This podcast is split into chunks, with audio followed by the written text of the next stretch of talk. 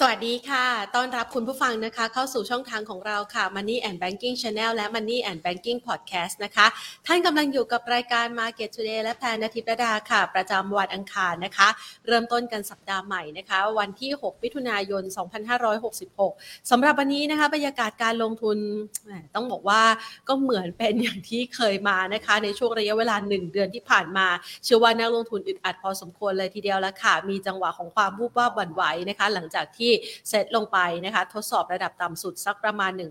1,490 จุดโดยประมาณนะคะ แล้วก็รีบาวกลับขึ้นมา แต่การรีบาวกลับขึ้นมานั้นก็ไม่ค่อยมีแรงสักเท่าไหร่ ไม่สามารถที่จะขยายกรอบให้การเคลื่อนไหวของเซตนั้นกว้างมากยิ่งขึ้นได้นะคะ ท่ามกลางสภาพคล่องที่หดหายก็คือเราเห็นแรงซื้อแรงขายน้อยลงไปเรื่อยๆ ตามมูลค่าการซื้อขายของตลาดหลักทรัพย์ในแต่ละวันนะคะ ซึ่งถ้าหากว่าเรามาดูกันค่ะ หลังจากที่สุดสัปดาห์ที่ผ่านมาเรามีวันหยุดยาวหยุดกันเสาร์อาทิตย์แล้วก็จันทร์นะคะ วันศุกร์เนี่ยมีการเปิดเผยตัวเลขเศรษฐกิจสหรัฐอเมริกา ตัวเลขการจ้างงานนอกภาคการเกษตรก็ออกมาซะเซอร์ไพรส์เลยนะคะ ตัวเลขสูงขึ้นนะคะทำให้แนวโน้มของการคาดการเกี่ยวกับเรื่องของนโยบายการเงินของเฟดนั้น อาจจะไม่ได้มีการยุติการขึ้นอัตราดอกเบี้ยนะคะ มุมมองตอนนี้ตลาดก็เลยมองว่าเศรษฐกิจสหรัฐอเมริกานั้นยังคงร้อนแรง เศรษฐกิจร้อนแรงสิ่งที่ต้องควบคุมต่อไปก็คือเรื่องของอัตราเงินเฟ้อนะคะ แต่ว่าเมื่อวานที่ผ่านมาถึงแม้ว่าบ้านเราจะหยุดนะคะ แต่ก็มีการรายงานตัวเลข PMI ภาคการผลิตของสหรัฐชะลอตัวลงมาก็พอจะทำให้บรรยากาศโดยรวมดูคลี่คลายไปพอสมควรแล้วค่ะ แต่สรุปทั้งหมดทั้งมวลนี้นะคะ ในเดือนมิถุนายนนั้น เรายังคงจับตาเกี่ยวกับแนวโน้มการขึ้นอัตราดอกเบี้ยของเฟดในการประชุมรอบกลางเดือนนี้นะคะ แล้วก็จะมีถ้อยแถลงของคุณเจอโรมพาวเวลที่จะมีการพูดถึง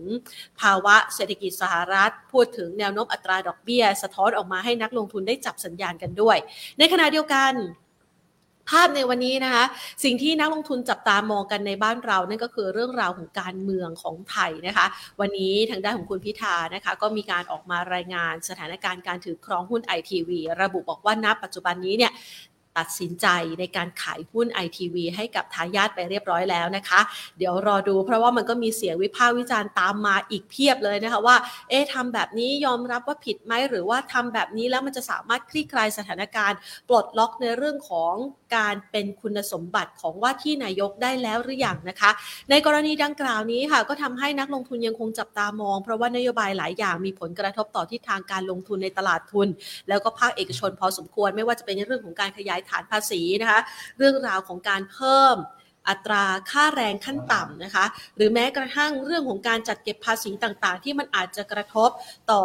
จิตวิทยาด้านการลงทุนด้วยนะคะ พร้อมกันนี้เอง ถ้าเราไปดูเนี่ยนะคะบรรยากาศการซื้อขายของตลาดหุ้นไทยในเช้าวันนี้ค่ะ เราจะเห็นได้ว่ามันเคลื่อนไหวแกว่งตัวในกรอบแคบๆนะคะ กรอบแคบๆเนี่ยคือกรอบแคบๆกรอบประมาณเนี้ย1,500 1,540 1,550 ในช่วงหนึ่งเดือนที่ผ่านมาไม่ผ่านไปสักทีนะคะ และวันนี้ก็พาให้เราดีใจกันได้ในช่วงเช้า คือตลาดหุ้นไทยเนี่ยพาเราขึ้นไป บวกขึ้นไปนะคะประมาณ 8 จุดนะคะในช่วงเช้าสุดท้ายแล้วเนี่ยลงมา ปิดตลาดภาคเที่ยงปรับไม่ถึงจุดด้วยซ้ำนะคะ ปิดไปที่ระดับ 1,531.70 จุดค่ะ ปรับเพิ่มขึ้น 0.5 จุดนะคะ ด้วยมูลค่าการซื้อขาย 26,859 ล้านบาท วันนี้มีการรายงานนะคะ เกี่ยวกับเรื่องของตัวเลขอัตราเงินเฟอ้อของไทยด้วยชะลอตัวลงในรอบหลายเดือนที่ผ่านมานะคะ ส่วนเดลต้าค่ะ วันนี้ราคาแหมเดลต้านี่ก็ยังคงเป็น ภาพของแรงซื้อต่อเนื่องนะคะเดลต้าบวก 3.03%นะคะมาอยู่ที่ 102 บาทแล้วปตทสพค่ะ ราคาอยู่ที่ 147 บาท บวกเพิ่มขึ้นมา 3.16%กลฟนะคะปรับลดลงไป 3.72%ค่ะที่ 45 บาท 25 สตางค์นะคะ ส่วน BDMs ราคาไม่เปลี่ยนแปลงและ SCB ขยับเพิ่มขึ้น 0.47%นะคะ พร้อมกันนี้เอง เราจะเห็นได้ว่าภาพต่างๆ เหล่านี้เนี่ยนะคะ บรรยากาศการลงทุนดูไม่ค่อยเป็นมิตรกับนักลงทุนสักเท่าไหร่ แต่ถ้าหากว่าท่านสามารถลงทุนนะคะในกรอบการซื้อขายคือมีเทคนิคนะคะพิเศษในการที่จะลงทุนให้ชนะตลาดในช่วงของการไซด์เวย์แบบนี้ได้เนี่ยนะคะ ก็อาจจะสามารถสร้างกำไรได้ แต่มันอาจจะไม่เป็นกรอบเป็นกำสักเท่าไหร่นัก เดี๋ยวเราจะมาประเมินภาพรวมการลงทุนนะคะ พร้อมหาทางออกจากจุดไซด์เวย์นี้กันนะคะสำหรับตลาดหุ้นไทย แล้วก็วางแผนกันสักหน่อยว่าเราจะสามารถชนะตลาดด้วยกลยุทธ์อะไรดีนะคะ ก่อนอื่นขอขอบพระคุณผู้ใหญ่ใจดีที่ให้การสนับสนุนรายการของเราค่ะ True Corporation จำกัดมหาชน เมืองไทยประกันชีวิตจำกัดมหาชน และทางด้านของธนาคารไทยพาณิชย์ค่ะ วันนี้นะคะ เราจะไปหาแนวทางในด้านการลงทุนกันนะคะ พร้อมกับกลยุทธ์การลงทุนที่เหมาะสมนะคะพูดคุยกันนะคะกับคุณวัฒนจิตสมนึกค่ะผู้อำนวยการฝ่ายวิเคราะห์กลยุทธ์ จากบริษัทหลักทรัพย์พายจำกัดมหาชนนะคะ สวัสดีค่ะ คุณวัฒนคะครับ สวัสดีครับ ค่ะ โอ้โห วันนี้เนี่ยนะคะ ต้องขอให้คุณวัฒนมาช่วยหาทางออกให้กับตลาดหุ้นไทยสักหน่อยนะคะ บรรยากาศการซื้อขายอึดอัดมากๆนะคะ ในช่วงระยะเวลาหนึ่งเดือนที่ผ่านมาหลังการเลือกตั้งดูเหมือนว่า บรรยากาศเรื่องการเมืองก็ไม่หนุน บรรยากาศต่างประเทศก็ไม่หนุนนะคะ ในมุมมองของบริษัทหลักทรัพย์พายเอง เราประเมินสถานการณ์ในช่วงเวลานี้ให้กับนักลงทุนยังไงบ้างคะผมผมผมกลับมองว่าช่วงเวลาช่วงนี้น่าจะเป็นโอกาสที่ดีมากกว่านะ นะครับในการที่เราจะเริ่มเก็บกันหน่อยไหม เพราะว่าจริงๆผมว่าถ้าเราคุยปัจจัยพื้นฐานกันจริง ๆ วันนี้เนี่ยนะครับเอาปัจจัยพื้นฐานนะไม่ไม่เอาเรื่องการเมืองหรือเราเราตัดไปก่อนนะถามว่าวันนี้ปัจจัยพื้นฐานเป็นยังไงนะครับปีนี้เศรษฐกิจไทยโตได้นะ ทุกคนน่าจะเห็นพ้องต้องกันนะครับ ปีนี้แบงก์ชาติก็คาดการณ์นะว่าสักประมาณสัก 3.6%ใช่ไหมครับ ก็เป็นตัวเลขที่ผมว่าไม่ขี้เหร่นะ เพราะว่าถ้าเกิดไปดูอย่างอเมริกาปีนี้เนี่ยนะครับ ที่คาดการโดยโดยโดยจากธนาคารกลางสหรัฐหรือว่าเฟดเนี่ยก็ 0.5%อันนี้คือตัวของ GDP growth ก่อนนะครับ เฮ้ยมันแปลว่าอะไรแปลว่าวันนี้เนี่ยเศรษฐกิจไทยโตได้ได้ดีกว่าหลาย ๆ ประเทศนะ ไม่ต้องพูดถึงยุโรปนะครับ ยุโรปวันนี้เนี่ยเยอรมันเนี่ยเข้าสู่ recession ไปแล้วนะครับ GDP ติดลบกัน 2 ไตรมาสนะครับ แล้วก็หลาย ๆ ประเทศเองก็ยังเรียกว่ายังยังยังงอนยันอยู่ไม่ได้ไม่ได้โตดีเท่าไหร่นะครับ ทีนี้อันนี้คือเรื่องของ GDP growth นะครับถามว่าแล้วแล้วเงินเฟ้อเป็นยังไงบ้าง วันนี้เงินเฟ้ออเมริกายังค้างอยู่สูงอยู่เลยนะครับ ประมาณแบบ 4% 4%กว่าด้วยนะครับยุโรปนี่ไม่ต้องพูดถึงเลยนะครับ ฝรั่งเศสหลายๆประเทศเองเนี่ยเงินเฟ้อค้างอยู่ประมาณแบบ 7-8%นะครับในขณะที่บ้านเราวันนี้เงินเฟ้อเท่าไหร่ครับ ก็เหมือนที่คุณแพนรายงานไปสักครู่นะครับค่ะ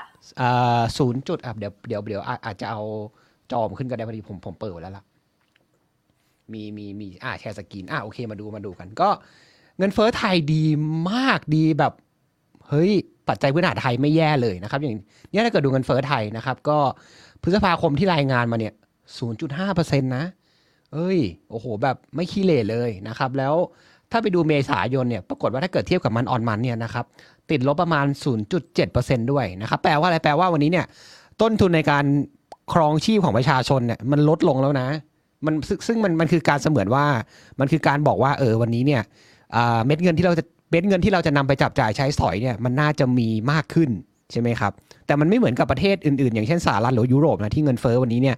ยังสูงอยู่นะครับ ข้อดีของการที่เงินเฟ้อลงเนี่ยคืออะไร อย่างน้อยคืออะบริษัทก็จะมีอัตรากำไรที่เป็นแบบที่ดีขึ้นใช่ไหมครับ คือปีที่แล้วเนี่ยถ้าเกิดเราไปดูบริษัทจดทะเบียนหลายๆบริษัทเนี่ยโดนโดนเหมือนกันหมดเลย คือเรื่องอะไรครับ ต้นทุนสูงขึ้นใช่ไหมครับ ต้นทุนสูงขึ้นจากอะไรบ้าง โอ้โห น้ำมันนะครับ ราคาหมูราคาไก่นะครับ ราคาหลายๆอย่างสินค้าปรับขึ้นกันหมดนะครับ ในขณะที่บริษัทเองเนี่ยก็ส่งผ่านต้นทุนที่มันสูงขึ้นเหล่านี้เนี่ยออกไปยังราคาขายไม่ทันนะครับ แต่ปีนี้เนี่ยเฮ้ยข้อดีคืออะไรคือเงินเฟ้อลงแล้วนะครับ ดังนั้นเนี่ยหลังจากนี้เนี่ยผมเชื่อว่าบริษัทแต่ละบริษัทน่าจะมีอัตรากำไรที่ดีขึ้นโดยเฉพาะตัวอัตรากำไรขั้นต้น น่าจะดีขึ้นแน่นอนนะครับก็เข้าใจว่าตอนนี้ราคาหมูก็ลงแล้ว ไก่ก็เริ่มลงแล้ว น้ำมันเนี่ยอันนี้ไม่ต้องพูดถึงนะครับ ถ้าถ้าเกิดท่านผู้ชมขับรถอยู่หรือแม้กระทั่งคุณแพนที่ขับรถอยู่วันนี้เราจะรู้สึกว่าเอ้ยเติมน้ำมันมันสบายกระเป๋าขึ้นเยอะเลยนะครับ เดิมทีเต็มถังเนี่ยหลายพันเลย ทุกวันนี้ก็อะนิดหน่อยก็เต็มถังแล้วใช่ไหมครับอะมันก็รู้สึกว่าเฮ้ยบรรยากาศมันก็รีแลกมากขึ้น อันนี้คือถ้าเราคุยกันปัจจัยพื้นฐานจริงวันนี้ปัจจัยพื้นฐานไทยไม่แย่เลยใช่ไหมครับอย่างอย่างที่ผมบอกไป GDP โกดโตได้ดี เเงินเฟ้อลงอีก ดอกเบี้ยวันนี้ดอกเบี้ยไทยอะอะโอเคอีกอีกข้ออีกข้อดีของเงินเฟ้อไทยที่มันลงมาเนี่ย มันจะส่งผลมันเหมือนมันเป็นตัวบอกแบงค์ชาติบอกว่าเฮ้ย ดอกเบี้ยที่เคยขึ้นขึ้นมาเนี่ยจากเท่าไหร่ครับหนึ่งจากที่เคยขึ้นมาจาก 1.5 วันนี้มา2%น่ะก็พอได้แล้ว เพราะว่าวันนี้เงินเฟ้อก็ลงแล้วและอย่างหนึ่งคือ ดอกเบี้ยก็ไม่จำเป็นต้องขึ้นไปมากกว่านี้แล้วเพราะอะไรเพราะว่าวันนี้เนี่ยธนาคารกลางสหรัฐเองก็มีแนวโน้มเหมือนกันที่น่าจะขึ้นดอกเบี้ย อาจจะไม่ขึ้นแล้วก็ได้หรืออาจจะขึ้นอีกสักรอบหนึ่งก็ก็พอแหละนะครับ ดังนั้นเนี่ยมองมองโดยปัจจัยพื้นฐานไทยทั้งหมดเนี่ยผมว่า มันไม่แย่นะ เพียงแต่ผมคิดว่าช่วงนี้ที่หุ้นมันดูแบบตะกุกตะกักไม่ไปไหนไซเวย์เหมือนที่คุณแพรรายงานว่ามันน่าอึดอัดเนี่ยผมว่ามันเป็นเรื่องเรื่องกระแสเงินทุนมากกว่า เรื่องของฟันโฟเพราะว่าถ้าเรามาดูเนี่ยนะครับ year to date เนี่ยถ้าเกิดดูขวาบนเนี่ย year to date เนี่ยอ่าต่างชาติอะต่างชาติไม่รักเรานะครับ ต่างชาติหนีเราไป year to date ขายไปประมาณสัก หมื่นกว่าล้านด้วยกันนะครับ แล้วก็ยังดูดูแล้วยังไม่มีแนวโน้มว่าจะกลับมาเลย เพราะว่าผมเข้าใจว่าวันนี้ปัจจัยกดดันเรื่องกดกดดันหุ้นไทยที่ยังไม่ไปไหนหรือ underperform เพื่อนๆเนี่ย ก็คงเป็นเรื่องที่คุณแพนรายงานไปก็คือเรื่องของการเมืองนั่นเองผมยังคิดว่าการเมืองยังเป็นเหมือนกับตัวจำกัดอัพไซด์หุ้นไทยอยู่ เพราะว่าถ้าเราดูดูกันจริง ๆ เนี่ยก็ถ้าต่างชาติจะมาซื้อจริงๆเขาก็ เอ๊ะประเทศคุณจะจัดตั้งรัฐบาลได้ไหมคำตอบคืออะไรครับ ไม่รู้ ไม่แน่ใช่ไหมใจครับก็ไม่แน่ใจ เอ๊ะหรือยังไง ไม่แน่ใจ ไม่รู้เหมือนกันเดี๋ยวเดี๋ยวอ่าอะไรนะครับ ยังไง เอ๊ะ ตกลงพักไหน เอ๊ยยังไงแน่อ่าใช่ไหมเอ๊ยยังไง เอ๊ะมันใจยังไงดี อ่าสมมติ สมมตินะ จัดตั้งได้ อ่าสมมติ สมมติจัดตั้งได้ เอ๊ะนโยบายที่แบบว่าอยากจะแบบจัดการพวกผูกขาด พวกโรงไฟฟ้า พวกอะไรพวกเนี้ย จะทำไหม และถ้าทำมันก็กระทบใช่ไหมอ่า มันคือมันไม่เป็นมิตรอะ เออ ประมาณนั้นน่ะมันไม่เป็นมิตรใช่ไหมครับ มันก็เลย เป็นภาพที่สะท้อนมายังตลาดหุ้นไทยว่าเฮ้ย ถ้าเราไปดูจริง ๆ วันวันศุกร์เนี่ยโหดาวโจนแบบขึ้นเจ็ดร้อยกว่า ใช่ไหมครับ หลังจากที่สหรัฐเองรายงานตัวเลขแล้วก็คือนอนฟาร์มปรากฏว่าเออการจ้างงานนอกภาคเกษตรเนี่ยมันออกมาโอ้โหแบบว่าอ่าดีถล่มทลายเลย แต่สังแต่แต่แปลกใจไหมว่าเออรอบนี้ตลาดไม่กลัวนะเออปรากฏว่ารายงานตัวเลขที่แบบว่าดีมากๆหมายถึงว่าการจ้างงาน นอกภาคเกษตรอะมันแบบมันสูงกว่าคาดมากนะเดี๋ยวเดี๋ยวเดี๋ยวอาจจะเอาที่จอผมขึ้นก็ได้พอดีผมทำข้อมูลมา อ่าฮะอ่าถ้ามาดูเห็นไหมครับอ่านอนฟาร์มเนี่ยนะครับ ตลาดอะคาดไว้ประมาณสองแสนใช่ไหมครับเนี่ยประมาณเนี้ยสองแสนเนาะแสนเก้าเอาเข้าจริงออกมาสามแสนกว่าสามแสนสี่โอ้โห สูงกว่าคาด เยอะเลยสูงกว่าคาดแบบแสนกว่า แต่หุ้นไม่ลง เพราะว่าจริง ๆ เนี่ย ถ้าถ้าถ้าเกิดถ้าเกิดท่านผู้ชมหรือคุณแพนย้อนกลับไปตลาดหุ้นเมื่อปีที่แล้วนะค่ะเวลาเวลารายงานตัวเลขเศรษฐกิจดีทีไรนะกลัวกันใหญ่เลย แบบโอ๊ยไม่เอาละขายก่อนดีกว่าเพราะเดี๋ยวแบบอินฟลชันมาเงินเฟ้อมา แต่ปรากฏว่ารอบนี้เนี่ยตัวเลขเศรษฐกิจดีกว่าคาดจริงๆแต่หุ้นไม่ลง อ่า เดี๋ยวเดี๋ยวเดี๋ยวเรามาไขคำตอบกันว่าเฮ้ยมันเกิดอะไรขึ้นทำไมหุ้นไม่ลงแล้วเหมือนกับว่าทำไมตลาดมันดูรีแลกซ์กับเรื่องดอกเบี้ยอะเอาเอาอย่างนี้ก่อนตัวเลขรายงานออกมาดี แต่ทีนี้เนี่ยไอ้ตัวที่ไอ้ตัวที่ผมว่าตลาดรู้สึกว่าผ่อนคลายเนี่ยหรือว่าไม่ได้กลัวภาวะอินฟลชันหรือเงินเฟ้อมากเนี่ยผมว่าเรื่องของอัตราการว่างงานนะถ้าเรามาดูอัตราการว่างงานของสหรัฐจริง ๆ เนี่ย เพิ่มขึ้นนะอืม แล้วเพิ่มขึ้นมากกว่าที่ตลาดคาดไว้ด้วยนะครับ เพราะว่าตลาดเองเนี่ยคาดว่าอัตราการว่างงานเนี่ยจะอยู่ที่ประมาณสามจุดห้าเปอร์เซ็นต์นะดูดูตรงเมาส์ผมนะครับ แต่ปรากฏว่าเอาเขาจริงประกาศมาสามจุดเจ็ดมเออ มันแปลว่าอะไรมันมันแปลว่าเฮ้ย เออ มันมีการจ้างงานเพิ่มขึ้นก็จริง แต่แต่ในภาพรวมแล้วเนี่ย มีคนว่างงานเพิ่มขึ้นค่ะนะครับ ประมาณประมาณสามจุดเจ็ดเปอร์เซ็นใช่ไหมเออ แปลว่าอะไร เฮ้ย แปลว่าเอาเข้าจริงเนี่ย เศรษฐกิจข้างในอเมริกา อาจจะยังไม่ได้ดีขนาดนั้นนะอ่า เก็ตไหมอะโอเค ถ้าเกิดเรามาดูเนี่ยอ่าการจ้างงานนอกภาคเกษตรเพิ่มขึ้นจริงตัวเลขเพิ่มขึ้นจริง แต่ปรากฏว่าถ้าเกิดคุณดู total overall แล้วเนี่ยเฮ้ยอือฮึการการว่างงานมันเพิ่มขึ้น อันนี้ผมว่าตลาดรีแลกซ์อ่าฮะอ่าตลาดอืมรีแลกซ์เลย แล้วก็อีกอันหนึ่งคือผมผมผมว่าเรื่องของค่าจ้างเฉลี่ยรายชั่วโมง อันนี้คือมันเป็นตัวสะท้อนเงินเฟ้อได้ดีเลยนะไอตัวค่าจ้างเฉลี่ยเนี่ยเพราะว่ามันเหมือนกับว่าคุณแพนทำงานมาใช่ไหมครับ แล้วก็เรียกว่าอ่าค่าจ้างขึ้นเยอะ พอค่าจ้างขึ้นเยอะก็เรียกว่าอำนาจจับจ่ายใช้สอยมันก็เป็นไงครับ มันก็สูงขึ้นใช่ไหมครับอ่าฮะค่ะดีมานพูก็จะแรงขึ้นใช่ไหมครับก็ก็คือเงินเงินเงินที่จะเอาไปจับใช้มันจะสูงขึ้นนะครับ แต่ปรากฏว่าค่าจ้างเฉลี่ยรายชั่วโมงเนี่ยมันเพิ่มขึ้นก็จริงนะ แต่ต่ำกว่าที่ตลาดคิด เพราะว่าตลาดอะคาดว่าประมาณ 4 4.4เปอร์เซ็นต์แต่เอาก็จริงออกมาแค่ 4 4.3 เอง ผมว่าผมว่าไอ้สองตัวเลขนี้แหละมันมันเลยทำให้ตลาดอะรู้สึกว่ารีแลกกับเรื่องของเงินเฟ้อหนึ่งคืออัตราการว่างงานเนี่ยมันขยับขึ้นค่ะ สองคือค่าจ้างค่าจ้างรายเฉลี่ยค่าจ้างเฉลี่ยรายชั่วโมงเนี่ยเพิ่มขึ้นจริง แต่ต่ำกว่าที่ตลาดคาดการไว้นะครับ มันมันเลยหักล้างไก่นี่หักล้างกับตัวเลขรายงานที่ออกมาแบบสูงมากได้ อันนี้คือสิ่งที่สิ่งที่ตลาดอะคิดอยู่นะครับ ทีนี้ถ้าเกิดเราไปดูในในในรายละเอียดของของการจ้างงานจริง ๆ เนี่ยปค่ะรากฏว่าเอาเข้าจริงนะ ถ้าเรา break down เข้าไปดูจริงๆเนี่ยหมายถึงว่าไอ้ดูไอ้ตัวตัว non-farm ตัวเนี้ยนะครับ ที่ที่สามแสนกว่าตรงเนี้ย แล้วถ้าเกิดเรา break down ลงไปดูจริง ๆ ในรายละเอียดเนี่ย เราจะพบเลยว่ามันเพิ่มขึ้นแค่ไม่กี่ sector ค่ะและและและและ sec และ sector ที่ลดลงเนี่ย คืออืมมันแอบสะท้อนเหมือนกันว่าเศรษฐกิจไม่ค่อยดีอะเดี๋ยวค่อยๆมาดูกันไปนะsector แรกที่ที่แบบว่าไม่ค่อยดีอันนี้ครับ manufacturing อ่าฮะคือภาคผลิตใช่ไหมครับ ภาคผลิตเนี่ยปรากฏว่า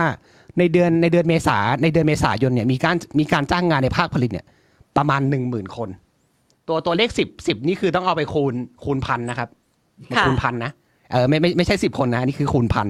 เพราะฉะนั้นเนี่ยในเดือนในเดือนเมษาเนี่ยมีการจ้างงานประมาณสักภาคผลิตเออภาคภาคผลิตนะครับ manufacturing เนี่ยประมาณหมื่นท่านหมื่นคนด้วยกัน แต่ปรากฏว่าเดือนล่าสุดอะเดือนเดือนพฤษภาคมเนี่ยเฮ้ยมันมีการเอาคนออกนะ มันติดลบอะมันติดลบประมาณสองพันแปลว่าอะไรแปลว่าวันเนี้ยภาคภาคผลิตอเมริกาเนี่ยมันไม่ได้แข็งแกร่งมากนะซึ่งซึ่งภาคผลิตมันสะท้อน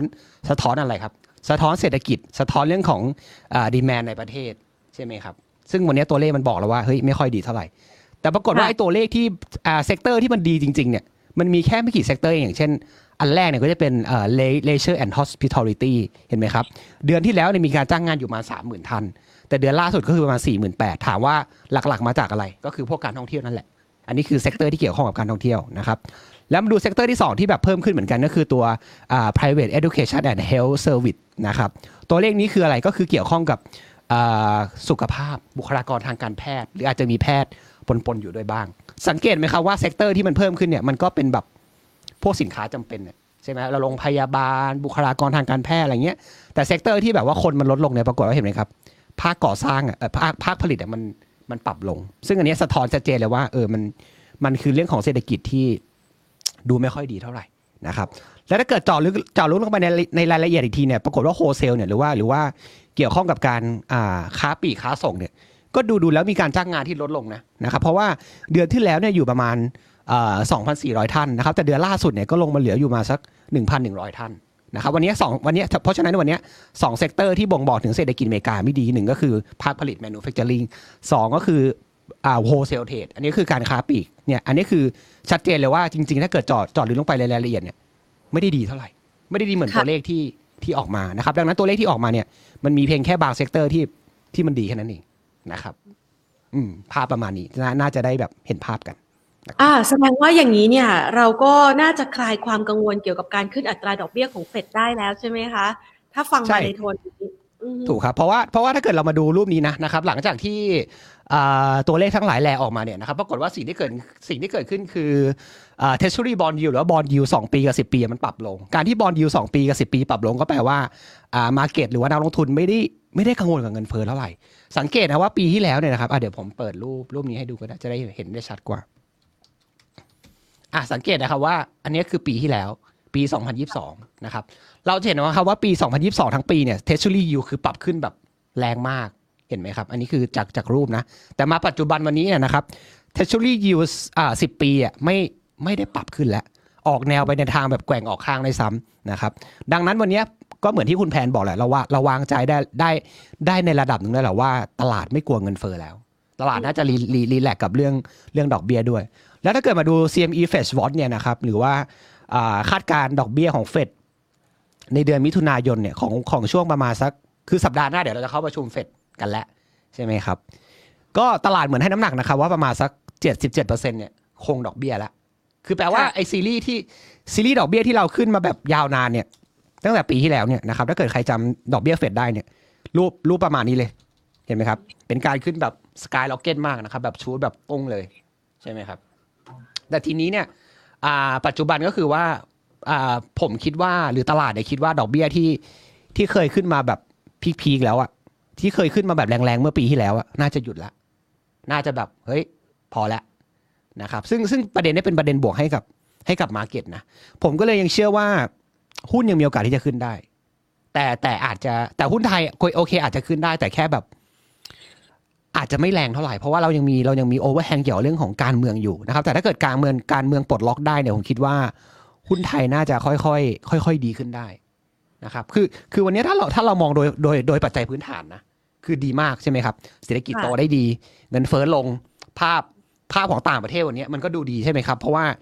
ไอ้ดอกเบี้ยที่เคยขึ้นมานานเนี่ยวันนี้มันก็เริ่มที่จะแบบพอสแล้วใช่ไหมครับอืมดอกเบี้ยเริ่มเริ่มที่จะหยุดแล้วซึ่ง อ่าถ้าเกิดเราไปดูข้อมูลในอดีตนะครับ อันนี้คืออ่าบรูมเบิร์กเขาทำมานะครับอ่าในในช่วงอันนี้อ่าเดี๋ยวผมอธิบายรูปนี้นิดหนึ่งเดี๋ยวคุณแพนกับกับท่านผู้ชมจะได้เข้าใจกันนะครับ อันนี้บรูมเบิร์กเขาไปทำเขาไปทำเขาไปทำข้อมูลมานะครับ ในอดีตที่ผ่านมาเนี่ยว่าอ่า หลังจากที่ดอกเบี้ยมันขึ้นมา peak แล้วเนี่ย หลังจากนั้นตลาดหุ้นตอบรับอย่างไร ค่ะ โอเคไหมครับ คือคือวันเนี้ยคือวันเนี้ยสอ่า สมมติฐานเราก็คือว่าเราคิดว่าดอกเบี้ยน่าจะ peak แล้ว ใช่ไหมครับ ถามว่าทำไมดอกเบี้ยน่าจะ peak แล้วหนึ่งก็คือ วันนี้ดอกเบี้ยอเมริกาอยู่ที่ประมาณ5.25%นะครับ ในขณะที่เงินเฟ้อของเอ่ออเมริกาลงมาประมาณสัก4%เฮ้ยวันนี้เนี่ยดอกเบี้ยมันสูงกว่าเงินเฟ้อแล้วซึ่งซึ่งโดยปกติแล้วเนี่ยดอกเบี้ยจะสูงกว่าเงินเฟ้อประมาณ1% นะครับวันนี้วันนี้ดอกเบี้ยคือ4อ่าโทษทีเงินเฟ้อคือ4ใช่ไหมครับในขณะที่ดอกเบี้ยคือประมาณสัก5%บวกลบ ถ้าเกิดเราเอา5ลบ4ก็คือ1ใช่ไหมครับซึ่งวันนี้เนี่ยถือว่าเจอร์โรมพาวเวลหรือว่าประธานเฟดอะสำเร็จรู้ล่วงแผนงานแล้วคือขึ้นดอกเบี้ยมาจนเกินกว่าเงินเฟ้อแล้วถือว่าถือว่าจบแล้ว อันเนี้ยประเด็นเนี้ยผมเลยคิดว่าดอกเบี้ยดอกเบี้ยของเฟดน่าจะพีคแล้วนะครับทีนี้เนี่ยถ้าเกิดเราไปดูข้อมูลในอดีตนะครับ Final High Final ค่ะ High Final High ก็หมายถึงว่าการขึ้นดอกเบี้ย ครั้งสุดท้าย การขึ้นดอกเบี้ยครั้งสุดท้ายนะ คือ Final High เนี่ยอะถ้าเกิดเราไปดูรอบรอบล่าสุดเนี่ยคือ คือธันวาคมปี 2018 ที่ดอกเบี้ยขึ้นไปอยู่จุดสูงสุด และคำถามคือหลังจากนั้นนะตลาดหุ้น S&P 500 เนี่ย ให้ผลตอบแทนเป็นอย่างไร ในแต่ละช่วงเวลา โอเคไหมครับค่ะสามเดือนสามเดือนหลังจากที่ดอกเบี้ยพีคเนี่ย ในปี 18อะ S&P 500 ขึ้นได้อีกสิบขึ้นได้ 13เปอร์เซ็นต์อืมนะครับหกเดือนไปขึ้นได้ 18เปอร์เซ็นต์ แล้วถ้า 12 เดือนขึ้นไปเนี่ยขึ้นได้ประมาณสักสามสิบเปอร์เซ็นต์อันนี้คือรอบหนึ่งนะครับ แล้วถ้าเกิดไปดูรอบรอบปีอ่า2006เนี่ยนะครับหลังจากที่ดอกเบี้ยขึ้นไปพีคเนี่ยนะครับอะเดี๋ยวเราเดี๋ยวเราเดี๋ยวเรามาดูรูปนี้กันเราจะได้แบบเห็นภาพตรงกันเผื่อบางคนแบบนึกไม่ออกนะครับอะผมผมกลับมาที่ตรงนี้อีกรอบหนึ่งนะนะครับ Final High ก็คือหมายถึงว่าดอกเบี้ยขึ้นขึ้นพีครั้งสุดท้ายครั้งไหนอะช่วงเวลาไหนนะครับ ก็คือประมาณมิถุนายนของปี 2006 ใช่ไหมครับอะถ้าเรากลับมาที่รูปนี้เห็นไหมครับ ถ้าเกิดถ้าถ้ากลับมาที่รูปนี้คืออันนี้อันนี้คือ Final High เห็นไหมครับ ตามตามกราฟเลยก็คือ ดอกเบี้ยเนี่ยขึ้นมาพีคที่ประมาณสัก อ่าเดือน6ของปี2006ถูกต้องไหมครับ และทีนี้ถ้าเกิดว่าดอกเบี้ยขึ้นมาพีคที่อ่ามิถุนายนของปี 2006 เนี่ย หลังจากนั้น 3 เดือนตลาดหุ้นเป็นอย่างไร ปรากฏว่าตลาดหุ้น S&P 500อะขึ้นได้ประมาณ 5%ใน 3 เดือนนะครับ หลังจากนั้นเนี่ย อ่า6เดือนเนี่ยขึ้นได้ประมาณ 12%นะครับอะดังนั้นถ้าเกิดเราดูเราดูจากสถิตินะสถิตินี้บอกอะไรเราบอกเราว่า หลังจากดอกเบี้ยเนี่ยขึ้นมาพีคเนี่ยหุ้นยังขึ้นได้ มันมันเหมือนกับว่ามันเป็นปัจจัยบวกเนาะเพราะว่าอย่างที่ผมบอกไปคือ ปีที่ผ่านมาเราเห็นเห็นเฟดขึ้นดอกเบี้ยทีหุ้นก็ลงทีขึ้นทีหุ้นก็ลงที แต่หลังจากนี้เนี่ยหลังจากนี้เมสเซจของเฟดน่าจะเป็นเป็นไปในทางที่ผ่อนคลายแล้ว คือหมายถึงว่า คงไม่ขึ้นแล้วและและอาจจะส่งสัญญาณว่าโอเค ฉันน่าจะเตรียมที่จะหยุดดอกเบี้ยแล้ว เพราะฉะนั้นไอ้ไอ้ปัจจัยลบที่ที่ปีแล้วที่ปีที่แล้วที่ผ่านมา ปีเนี้ยมันถูกแบบคลี่คลายหรือแบบคลายกังวลไปละผมก็เลยค่ะคิดว่าถ้าเกิดดูจากสถิสถิติรูปเนี้ยหุ้นทั่วโลกหุ้นหุ้นทั่วโลกเนี่ยยังพอมีโอกาสที่จะแรลลี่ได้อีกสั้นๆ อีกสักรอบหนึ่งประเด็นบวกก็คือประเด็นนี้แหละคลายคลายกังวลเรื่องดอกเบี้ยเงินเฟ้อนะครับ อันนี้คือภาพที่ที่คิดอยู่นะค่ะ คือต่างประเทศเนี่ยเขาคลายทุกล็อกแล้วนะคะอืมแต่ถ้ามองกลับเข้ามาในประเทศโอ้ถอนหายใจนะคะ คือเข้ามาในประเทศคือยังไม่คลายสักล็อกหนึ่งนะคะ ดังนั้นเนี่ยในจังหวะแบบนี้เนี่ยเรามองว่ามันจะล็อกทำให้ตลาดหุ้นไทย ไม่ค่อยไปไหนเหมือนกับช่วงหนึ่งเดือนที่ผ่านมาประมาณนี้ใช่ไหมคะก็ว่าทางก็คงประมาณนั้น ก็คงประมาณนั้นคือคือ คือผมคิดว่าขึ้นขึ้นก็อาจจะไม่ไกลอือฮึแต่เราก็ไม่น่าลงแรงเช่นกัน เพราะว่า ปีนี้ไม่รู้เป็นเรื่องดีหรือไม่ดีนะ แต่ปีนี้หุ้นไทยเป็นเป็นหุ้นเป็นตลาดหุ้นที่ underperform เอ่อบวยบวยของโลกเลยอะมันอาจจะเป็นแต่ที่เคมันยอาจดีจะเป็นว่าเรื่องที่เออคือเอางี้ก่อนคือใครที่เคยแย่เมื่อปีที่แล้วปีนี้ดี อย่างเช่นแบบเอ่อตลาดหุ้นอเมริกาใช่ป่ะปีที่แล้วคือแย่มาก ปีนี้ก็ดีมาก เพราะฉะนั้นนะอ่าเพราะฉะนั้นนะถ้าเกิดเราเราดูจากสถิตินะ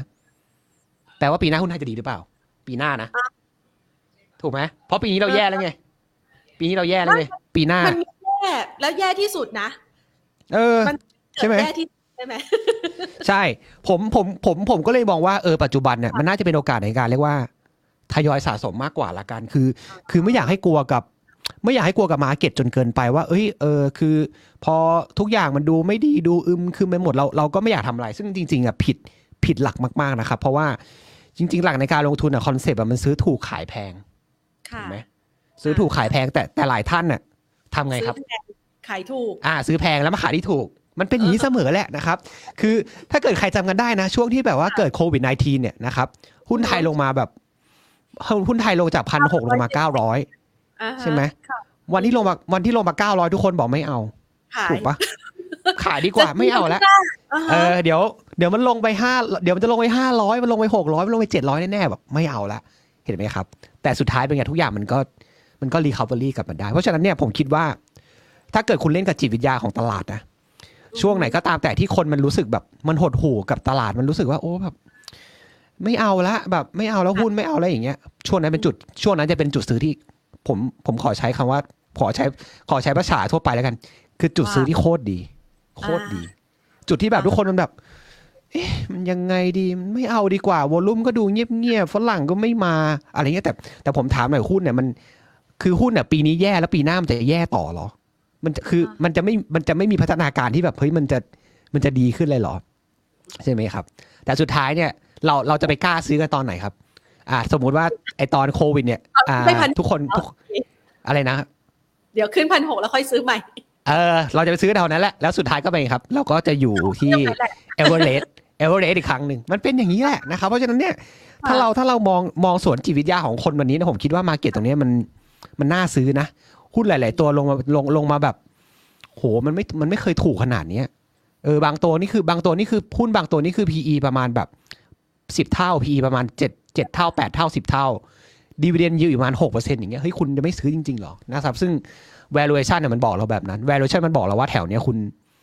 คุณต้องเอาสักไม้หนึ่งอะใช่ไหมอ่าแล้วเดี๋ยวเดี๋ยวแล้วแล้วเดี๋ยวเดี๋ยวคุณแพนกับท่านผู้ชมดูนะ เดี๋ยวเราจะมาค่ะกล้ากันอีกทีคือคือตลาดหุ้นขึ้นไปแบบ พันเจ็ดพันหกอะเราจะเริ่มแบบ เอ้ยเออเอาไหมเอาไหมตรงนี้แบบข่าวดีเริ่มเยอะใช่ไหมอะไรนะครับผมไม่ค่อยได้ยินเลย คือหมายความว่าพอมันขึ้นแน่แล้วล่ะ เราก็จะเข้าไปเออตรงนั้นแหละอ่าแล้วก็เราก็จะเข้าไปกัน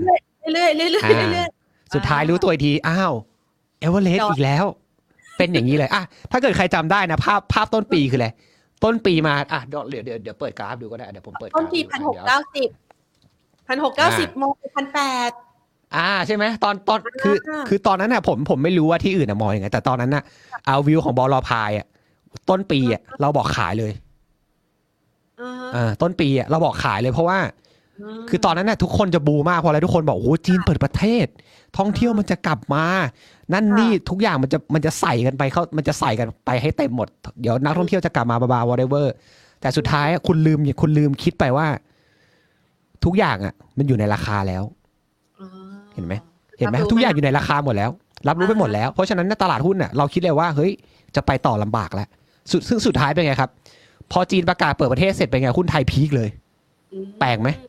เออ แต่แต่ตอนนั้นทุกคนจะเป็นไง ทุกคนในตลาดจะแบบโอ้โหเนี่ยมันจะไปพันแปดอ่า ซึ่งเป็นไงครับ ผิดทุกครั้ง ผิดทุกครั้งค่ะและเห็นไหมหุ้นดีๆอย่างหุ้นหุ้นดีๆอย่าง ALT อะเห็นไหมครับถามว่าถามว่าตอนโควิดกล้าซื้อกันไหมก็ไม่กล้ากัน ก็กลัว มันจะอย่างนั้นอย่างนี้ แล้วเรามากล้ากันทีตอนไหนครับ ก็คือก็คือแถวแถวๆจีนเปิดประเทศอะใช่ไหมจีนประกาศเปิดประเทศแล้วอ่า เข้ากันเลย อ่า สุดท้ายก็ยอดดอยอีกครั้งหนึ่งเห็นไหมครับ มันก็เป็นอย่างนี้แหละนะครับ ซึ่งอ่าวันนี้วันนี้เราเรามาคุยปัจจุบันกันถามว่าวันนี้ปัจจุบันเป็นยังไง โอ้โห มีแต่สารพัดข่าวร้ายอะอ่าเดี๋ยวการเมืองบ้างละเดี๋ยวก็ฟันโฟบ้างละอะไรต่ออะไรวอเ e เวอร์คือ ทุกอย่างอะไพอินไปในราคาหมดแล้วค่ะถูกไหมครับ ใส่ใส่ไปในราคาหมดแล้วดังนั้นเนี่ย ถ้าคุณจะคาดหวังให้หุ้นมันลงหลังจากเนี้ย มันก็เริ่มยากนะเพราะทุกเพราะเพราะปัจจัยลบต่าง ๆ มันถูกใส่ไปในราคาหมดแล้วใช่ไหมครับ แต่ถ้าปีหน้าฟ้าใหม่นะอะจัดตั้งรัฐบาลได้ นโยบายอืมเดินได้ เดี๋ยวหุ้นไทยก็กลับมา ใช่ไหมครับ ถ้าเกิดคุณถ้าเกิดคุณเห็นภาพแบบนี้นะ คุณเห็นค่ะภาพแบบนี้ในอนาคตนะคำถามคือวันนี้คุณควรทำอะไรอะมั่นใจก็ต้องซื้อสิ ต้องซื้อถูกต้องต้องซื้อนะครับ แต่ถ้าเกิดใครยังใครยังกลัวว่าอ๋อเดี๋ยวแบบ มันอาจจะยองลงได้อีกอะแบ่งไม้หน่อยปะอะอะสมมุติว่ามีมีร้อยเปอร์เซ็นต์ใช่ไหมครับเอ่ออะยี่สิบเปอร์เซ็นต์นะไม้หนึ่งแล้วถ้าลงมาเพิ่มอีกอะซื้อเพิ่ม ยังไงก็ค่ะเกมเกมนี้ก็วินวินแน่นอน เพราะว่าผมอืมเชื่อว่ายังไงสุดท้ายเนี่ย ตลาดหุ้นระยะยาวนะยังไงก็เป็นขาขึ้น เพราะว่าเศรษฐกิจทุกเศรษฐกิจอะมันโตได้ทุกปีอยู่แล้วแหละ อย่างน้อยปีหนึ่งอาจจะไม่ได้โตได้เด่นมากสักสองสามเปอร์เซ็นต์แต่คือมันก็โตไงใช่ไหมครับค่ะถ้าเศรษฐกิจโตเนี่ย ตลาดหุ้นมันก็ไปด้วย ใช่ไหมครับอะ ถ้าเกิดเรามองแบบถ้ามองถ้าเรามองแบบใจเป็นกลางนะอือฮึเราดูตลาดหุ้น S&P เนี่ยนะครับ ถ้าเกิดเราศึกษาอดีตแบบดีจริงๆอะเห็นไหมครับ มันก็มีบางช่วงที่มันไม่ดีเห็นไหมครับแบบอย่างอย่างอย่างช่วงเนี้ยก็ไม่ดีเห็นไหมครับ ลงมาอะมีบางช่วงที่ที่ไม่ดีแล้วก็ลงมา แต่สุดท้ายเห็นไหมครับว่าในระยะกลางถึงยาวเลยว่าตลาดหุ้นทั่วโลกอะมันเป็นอย่างนี้อือฮึมันเป็นขาขึ้น อย่างที่ผมบอกคือมันขึ้นตามเศรษฐกิจขึ้นตามเอ่อ นวัตกรรมใหม่ๆ วันนี้เราเริ่มเห็น Apple มีนวัตกรรมใหม่ๆนะเมื่อคืนถ้าเกิดใครเห็นออกแว่นอืมอะไรไม่รู้อะไอตัวแว่น VR เออเอเอออตอนตอนตอนค่ะตอนแรกก็ว่าจะตอนแรกก็ว่าจะซื้อนะ เห็นเห็นเขาติดราคาสามพันอุ้ยถูกสาจัมงพันสี่ร้อยเก้าสิบเก้าดอลอ๋อ ดอลลาร์ครับโอ้ตอนแรกอุ้ยสามพันบาทเองเหรอ เฮ้ยเออ ไม่แพงที่ไหนได้อ่าฮะมีสกุล US ดอลลาร์นะครับ แสนกว่าบาทแสนสอง เห็นแล้วก็ซื้อถอยได้อยู่เหมืนกันเออนะครับ ประมาณค่ะนี้อ่าอืมฟังแบบนี้แล้วรู้สึกสบายใจนะคะ รู้สึกมั่นใจที่จะลงทุนมากขึ้นค่ะคุณวัฒนแต่ว่าครับมันมีสถานการณ์แบบนี้ก็คือหลาย ๆ คนถ้ามีเงินสดอะพร้อมซื้อแหละนะคะ พร้อมเฉลี่ยแบ่งไม้ว่าไปนะคะ แต่ว่าหลายคนเนี่ยติดหุ้นอยู่นะสิคะคุณวัฒนแล้วเราแนะนำอืมยังไงสำหรับกรณีของคนที่เขาติดหุ้นอยู่ เงินมันก็ไม่คือเงินมันก็หมุนอยู่ในหุ้นอะเนาะอืมมันไม่สามารถซื้อของใหม่ได้อย่างเงี้ยเราแนะนำยังไงคะ ก็ถ้าถ้าติดหุ้นจริง ๆ ก็ก็คือถ้าเกิดติดหุ้นพื้นฐานดีอะไม่เป็นไรหรอกนะครับ แบบหุ้นที่พื้นฐานดีๆเช่นแบบกลุ่มธนาคารพาณิชย์ขนาดใหญ่กลุ่มค้าปลีกขนาดใหญ่ๆผมว่าติดหุ้นพวกนี้ไม่เป็นไรเดี๋ยวก็หลุดได้ แต่ถ้าเกิดติดหุ้นขนาดกลางขนาดเล็กที่ปัจจัยพื้นฐานไม่ได้ดีเนี่ยอันนี้ก็อาจจะต้องอาจจะต้องทำใจศึกษาเพิ่มเติม หรืออาจจะต้องคัดทิ้งบ้างนะครับ ส่วนใครวันนี้ที่ยังไม่มีของเนี่ยก็ผมว่าก็ทยอยเก็บได้สักสักไม้สองไม้ผมว่า valuation ตลาดไม่ไม่ไม่ได้อยู่ในจุดที่มันแบบแย่จนเกินไป นะครับก็คงแนะนำประมาณนี้แหละนะครับติดหุ้นใหญ่ไม่ต้องกลัวแต่ติดหุ้นเล็กก็ก็ทำการบ้านเพิ่มหน่อยละกันนะครับเพราะว่าช่วงนี้กระแสหุ้นเล็กก็ดูจะแอบน่ากลัวนิดนึงเพราะว่าตั้งแต่ที่มีปัญหาเรื่องของเอ่อสตาร์กนะครับตอนแรกก็นึกว่าเป็นไอรอนแมนแต่ไม่ใช่นะขายขายสายไฟนะครับอ่าฮะก็ค่ะก็อ่าระวังแล้วกันหุ้นกลางหุ้นเล็กนะครับเป็นคือปกติแล้วหุ้นกลางหุ้นเล็กจะเป็นหุ้นที่ทางเราไม่ค่อยแนะนำอยู่แล้วแหละนะครับเพราะว่าหนึ่งก็คือความสามารถในการแข่งขันเนี่ยก็ค่อนข้างต่ำเมื่อเทียบกับหุ้นขนาดใหญ่นะครับ ยังไงหุ้นขนาดใหญ่ก็ความสามารถในการแข่งขันมันดีกว่าอยู่แล้วนะครับ สายป่านเองก็ถือว่ายาวกว่านะครับ เม็ดเงินที่จะเอาไปลงทุนกู้เสร็จกู้อะไรต่างๆนานาเนี่ยมันก็ก็ดีขึ้นนะครับค่ะอืมถ้าอย่างนี้เนี่ยนะคะเรามองกรอบเซตเอาไว้อยู่สักประมาณไหนคะระหว่างที่เรากำลังรอจังหวะไซด์เวย์นะคะ รอการเมืองอืมชัด รอทุกอย่างให้มันคลี่คลายนะสถานการณ์ภายในประเทศ รอฝรั่งเขามั่นใจจะเอาเงินเข้ามาซื้อใหม่เนี่ย เราประเมินกรอบตรงนี้เอาไว้สักประมาณเท่าไหร่ และ PE ratio มันน่าสนใจประมาณไหนคะอ่าจริง ๆ กรอบที่เราประเมินเนี่ยอ่าปีเนี้ยปีนี้ปีนี้เราทำ EPS เนี่ยประมาณ 100 บาทต่อหุ้นกลมๆแล้วกันนะครับ ประมาณนี้นะครับค่ะถามว่าวันนี้หุ้นไทย PE อยู่เท่าไหร่ก็ ถ้าเราเอาบริเวณปัจจุบัน 1530เนี่ยหารด้วย 100เนี่ยก็ PE ก็ตกประมาณ 10 15 เท่านิดๆก็เป็นระดับที่ผมว่าก็ไม่ได้ไม่ได้แพงจนเกินไปนะครับ ก็เอ่อเอา worst case เลยละกันสมมุติว่าครึ่งปีหลังอเมริกาแบบ recession whatever อะไรก็ตามแต่ที่ตลาดคุยกันนะนะครับผมว่าหุ้นไทยก็คงไม่น่าต่ำกว่าสักพันสี่น่าจะน่าน่าจะรับอยู่นะครับเพราะว่า PE PE ประมาณ14เท่าเนี่ยผมว่าก็เป็นอะไรที่น่าสนใจแล้วแต่อันนี้คือแบบเป็นเป็น worst case นะนะครับถ้าเป็นกรอบระยะสั้นจริงๆ ผมคิดว่าพันห้าน่าจะรับอยู่นะ อันนี้คือคือระยะสั้นก่อนนะครับ ส่วนข้างบนจริงๆเนี่ยปีนี้อาจจะคาดหวังได้ไม่เยอะนะครับ เต็มที่ก็ ก็มองแถวๆสักวัน1,600 จุดบวกลบ แถวนั้นน่าน่าจะอาจจะไปได้แต่ก็คงเลยเลยไปก็คงไปได้ไม่ไกลครับ ก็มองกรอบประมาณนี้ละกันนะครับค่ะ ตอนนี้เราก็อยู่กลางกลางๆทางนะคะ ดังนั้นเวลาที่เราจะเลือกซื้อหุ้นในช่วงจังหวะเวลาที่เดี๋ยวพฤษภาใช่ไหมคะตอนนี้มิถุนามิถุนากรกฎาสิงหาอะอีกสักประมาณ 2 เดือนเราจะเห็นความชัดเจนเรื่องการเมืองนะคะ ดังนั้นเราก็สามารถที่จะเล่นในกรอบกับทยอยสะสมได้ เวลาที่เราแบ่งกลยุทธ์ออกมาเป็นแบบนี้เนี่ยคุณวัฒนจะแนะนำหุ้นที่อยู่ในกรอบไซด์เวย์ในการขายทำซื้อขายทำกำไรยังไง และในกรณีของคนที่อยากจะสะสมเนี่ยจะสะสมตัวไหนยังไงดีคะก็เอ่อจริงๆคงที่คงต้องคือถ้าเกิดถามเป็นว่าจะสะสมตัวไหนเนี่ยผมว่าเราต้องดูภาพใหญ่กันก่อนนะครับเอ่อวันนี้ภาพใหญ่ของของเราจริง ๆ วันนี้คือรายเงินเฟ้อลงเศรษฐกิจยังดีอยู่นะครับแล้วอะเดี๋ยวผมเดี๋ยวผมอาจจะเปิดเอ่อเดี๋ยวเปิดเปิดรายงานแบงก์ชาติให้ดูก็ได้นะครับ ว่าปีนี้แบงก์ชาติเขาเอ่อ ประเมินต่อทิศทางของของค่ะไทยอย่างไรนะครับอะเดี๋ยวสักครู่นะครับ เดี๋ยวเปิดให้ดู จะได้แบบเห็นไปเอ่อพร้อมๆกันอะอันนี้คือผลการประชุมของกรงงล่าสุดนะครับ ที่ออกมาโดยอ่าธนาคารแห่งประเทศไทยนะครับ ถ้ามาดูเศรษฐกิจไทยจริงๆปีนี้อย่างที่อย่างที่ผมบอกคุณแพนเนาะปีนี้โตได้ 3.6 เป็นตัวเลขที่ยังดีอยู่นะครับถามว่าปีนี้อะไรเป็นพระเอกให้เศรษฐกิจไทยนะครับ ปฏิเสธไม่ได้เลยนะครับว่าการบริโภคในประเทศเป็นเป็นเอกที่ดีมากนะครับถ้าเกิดว่าคุณแพนหรือว่าท่านผู้ชมได้ไปเดินห้างกันเนี่ยก็จะพบว่าเสาร์อาทิตย์ก็คือคนแน่นมาก ที่จอดรถอาจจะแบบแทบไม่มีเลยนะครับ ต่างชาติก็เข้ามาเยอะนะครับผมเพราะฉะนั้น sector แรกที่ผมชอบก็คงเป็นพวกการบริโภคในประเทศนี่แหละนะครับก็ top pick เราก็เป็นพวก CPALL อันนี้อันนี้อยู่ในค้าปลีกนะครับอ่าอีกถัดถัดไปก็คือพวกธนาคารพาณิชย์นะครับเพราะว่า ธนาคารพาณิชย์เนี่ยปีนี้เนี่ยจะเป็นปีที่กำไรน่าจะดีขึ้น อย่างน้อยเนี่ยก็คือมีการปรับขึ้นดอกเบี้ยแบงก์ชาติปรับขึ้นดอกเบี้ยส่วนต่างดอกเบี้ยจะดีขึ้นนะครับ net interest margin ดีขึ้น ก็กำไรจะดีขึ้น อันนี้คือส่วนหนึ่งแล้วก็อีกส่วนหนึ่งคือเอ่อสินเชื่อนะครับการปล่อยสินเชื่อคงจะดีตามภาวะเศรษฐกิจนะครับแล้วก็สุดท้ายเลยพระเอกของกลุ่มแบงก์เนี่ยก็คงหนีไม่พ้นเรื่องของการสำรองหนี้นะครับเพราะว่าเศรษฐกิจไทยที่ดีขึ้นเนี่ยสำรองหนี้ก็จะลดลงนะครับเมื่อเมื่อประกอบกันหลาย ๆ ปัจจัยแล้วเนี่ยผมว่ากลุ่มแบงก์ดูน่าสนใจนะครับ valuation วันนี้กลุ่มแบงก์ไม่ ไม่แพงมาก ยังค่อนข้างจะถูกมาก ๆ อยู่นะครับ ก็ sector แรกมองไปที่ค้าปลีกนะครับ ชอบ CPALL sector ที่ 2 มองไปที่ธนาคารพาณิชย์ซึ่งก็อชอบหุ้นที่แบบชอบหุ้นธนาคารพาณิชย์ที่เน้นกับลูกค้าขนาดใหญ่ ก็เราเลือก BBL เป็น top pick ในกลุ่มแบงก์นะครับ อีกตัวหนึ่งก็จะเป็นตัว KTB เพราะว่าได้ประโยชน์จากภาครัฐนะครับ อีก sector หนึ่งที่น่าสนใจเนี่ยหนีไม่พ้นพระเอกไทยที่แบบว่าเป็นเป็น เป็นพระเอกพระเอกเป็น the แบกอยู่คนเดียวของช่วงนี้ก็คือการท่องเที่ยวนั่นเองนะครับอือฮึก็ปีนี้นักท่องเที่ยวไทยน่าจะประมาณสัก 29 ล้านคนที่แบงก์ชาติประเมินนะครับ เพราะฉะนั้นกลุ่มที่เกี่ยวข้องกับการท่องเที่ยวผมว่าลงมาก็เก็บได้นะ เพราะว่าวันนี้เนี่ยหลาย ๆ ตัวมันลงมาเยอะนะครับ ไม่ว่าจะเป็นตัว CENTEL เอ่อเนี่ยถ้าเกิดเรามาดูราคาหุ้น CENTEL เดี๋ยวแป๊บนึงนะครับอะถ้าเกิดเรามาดู CENTEL เห็นไหมครับวันนี้หุ้นก็เริ่มลงมาระดับหนึ่งแล้ว ถามว่าทำไมหุ้นมันเริ่มลงมาก็เป็นเพราะว่า ผลประกอบการไตรมาสสองของของกลุ่มโรงแรมที่ที่เน้น domestic อะอาจจะยังไม่ดีมากนะครับ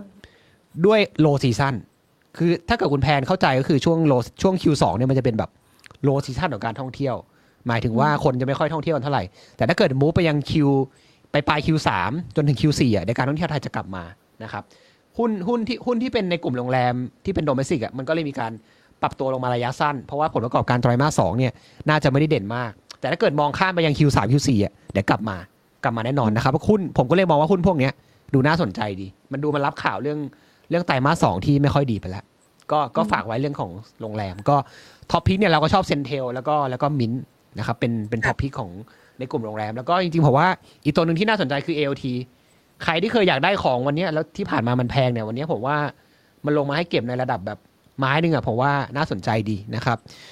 ก็ปัจจัยบวก AOT คือเรื่องท่องเที่ยวแน่นอนนะครับ ปีปีปีหน้าเนี่ยนักท่องเที่ยวก็ยังยังมาอยู่ประมาณสักที่แบงก์ชาติคาดการณ์ก็มา 35 ล้านคน ก็เป็นตัวเลขที่ค่อนข้างดี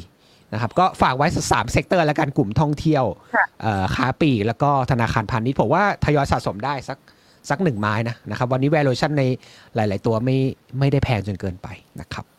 ค่ะ อันนี้ทยอยสะสมได้เรามีตัวหุ้นที่สามารถเล่นเก็งกำไรในกรอบช่วงนี้ไหมคะ กรอบ 1,500 1,600 ประมาณเนี้ยค่ะ หรือว่าเราไม่แนะนำคะช่วงนี้ยังไงดีคะก็ถ้าสำหรับสำหรับคนที่รับความเสี่ยงสูงได้เนี่ยก็จริงๆผมว่ากลุ่มน้ำมันระยะสั้นโอเคนะระยะสั้นจริงๆนะกลุ่มพวกกลุ่มน้ำมันพวกเนี้ยเพราะว่า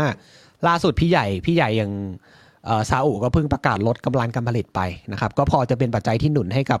เอ่อราคาน้ำมันในในระยะสั้นได้นะครับก็ก็ลองดูกลุ่มน้ำมัน แล้วก็อีกกลุ่มหนึงเนี่ยก็คงเน้นที่ e a r n i n g แบบว่าควอเตอร์สน่าจะยังดีอยู่นะครับซึ่ง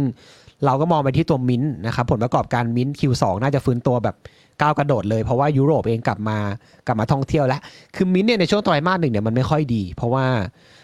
มันเป็น low season ของการท่องเที่ยวในยุโรป แต่ Q2 เนี่ยเดี๋ยวกลับมาฟื้นตัวแน่นอน อันนี้ก็อันนี้ก็คือเป็นอีกตัวหนึ่งแล้วก็อีกตัวหนึ่งก็มองไปที่ผลประกอบการที่ยังดีอยู่ในช่วงไตรมาสสองก็กลุ่มเครื่องดื่มนะครับพวกอิชิตันเซ็ปเป้พวกนี้ผลประกอบการยังดีอยู่ แต่แต่พวกนี้ก็ต้องย้ำว่าหุ้นเองก็ขึ้นมาเยอะแล้วเหมือนกัน แต่ก็ยังพอที่จะเก็งกำไรในในระยะสั้นได้นะครับ อะหลาย ๆ ท่านนะคะ เป็นแฟนคลับคุณหนิงนะคะแหมเข้ามากริกกราดกันเลยนะคะวันนี้นะคุยกันใหญ่นะคะอะแต่ว่าเขาก็มีคำถามนะคะมาฝากด้วยนะคะ อยากจะสอบถามคุณหนิงนะคะว่าในกรณีของการลงทุนเนี่ย อยากจะรู้อยากให้ช่วยดูตัวหุ้นหน่อย TACC TACC อ๋อโอเคยังอยู่รอดปลอดภัยในเซเว่นอีเลเว่นอยู่ใช่ไหมครับ คุณผู้ชมคืออย่างนี้ครับ คืออย่างนี้คือ TACC เนี่ยโอเค เข้าใจเข้าใจอะคือคือ TACC เนี่ยอ่าค่ะ เล่าอย่างนี้ก่อน คือคือช่วงปีสองปีที่ผ่านมา TACC คือดีมากนะครับค่ะดีทั้งยอดขายแล้วก็ดีทั้งอัตรากำไรนะครับค่ะแต่สิ่งที่เกิดขึ้นคืออย่างที่ผมบอกคุณแพรเนี่ยปีที่แล้วสิ่งที่เกิดขึ้นคือของมันแพงขึ้นใช่ไหมครับอ่าน้ำตาลค่ะก็แพงเออเอางี้ก่อนผมเล่า character ของ TACC ก่อน คือเขาทำธุรกิจขายอ่าขายผง ผงอ๋อเป็นผง เป็นผงที่ค่ะเอาไปผลิตเป็นผงที่อ่าทำใน All Café All Café นะ ถ้าเกิดคุณเดินเข้าไป All Café ในเซเว่นอีเลเว่นเนี่ยอ่าที่ไม่ใช่ที่ที่ไม่ใช่ที่ไม่ใช่กาแฟ ส่วนใหญ่จะเป็นของเขาหมด เช่นอ่าชาชาไทย ชานม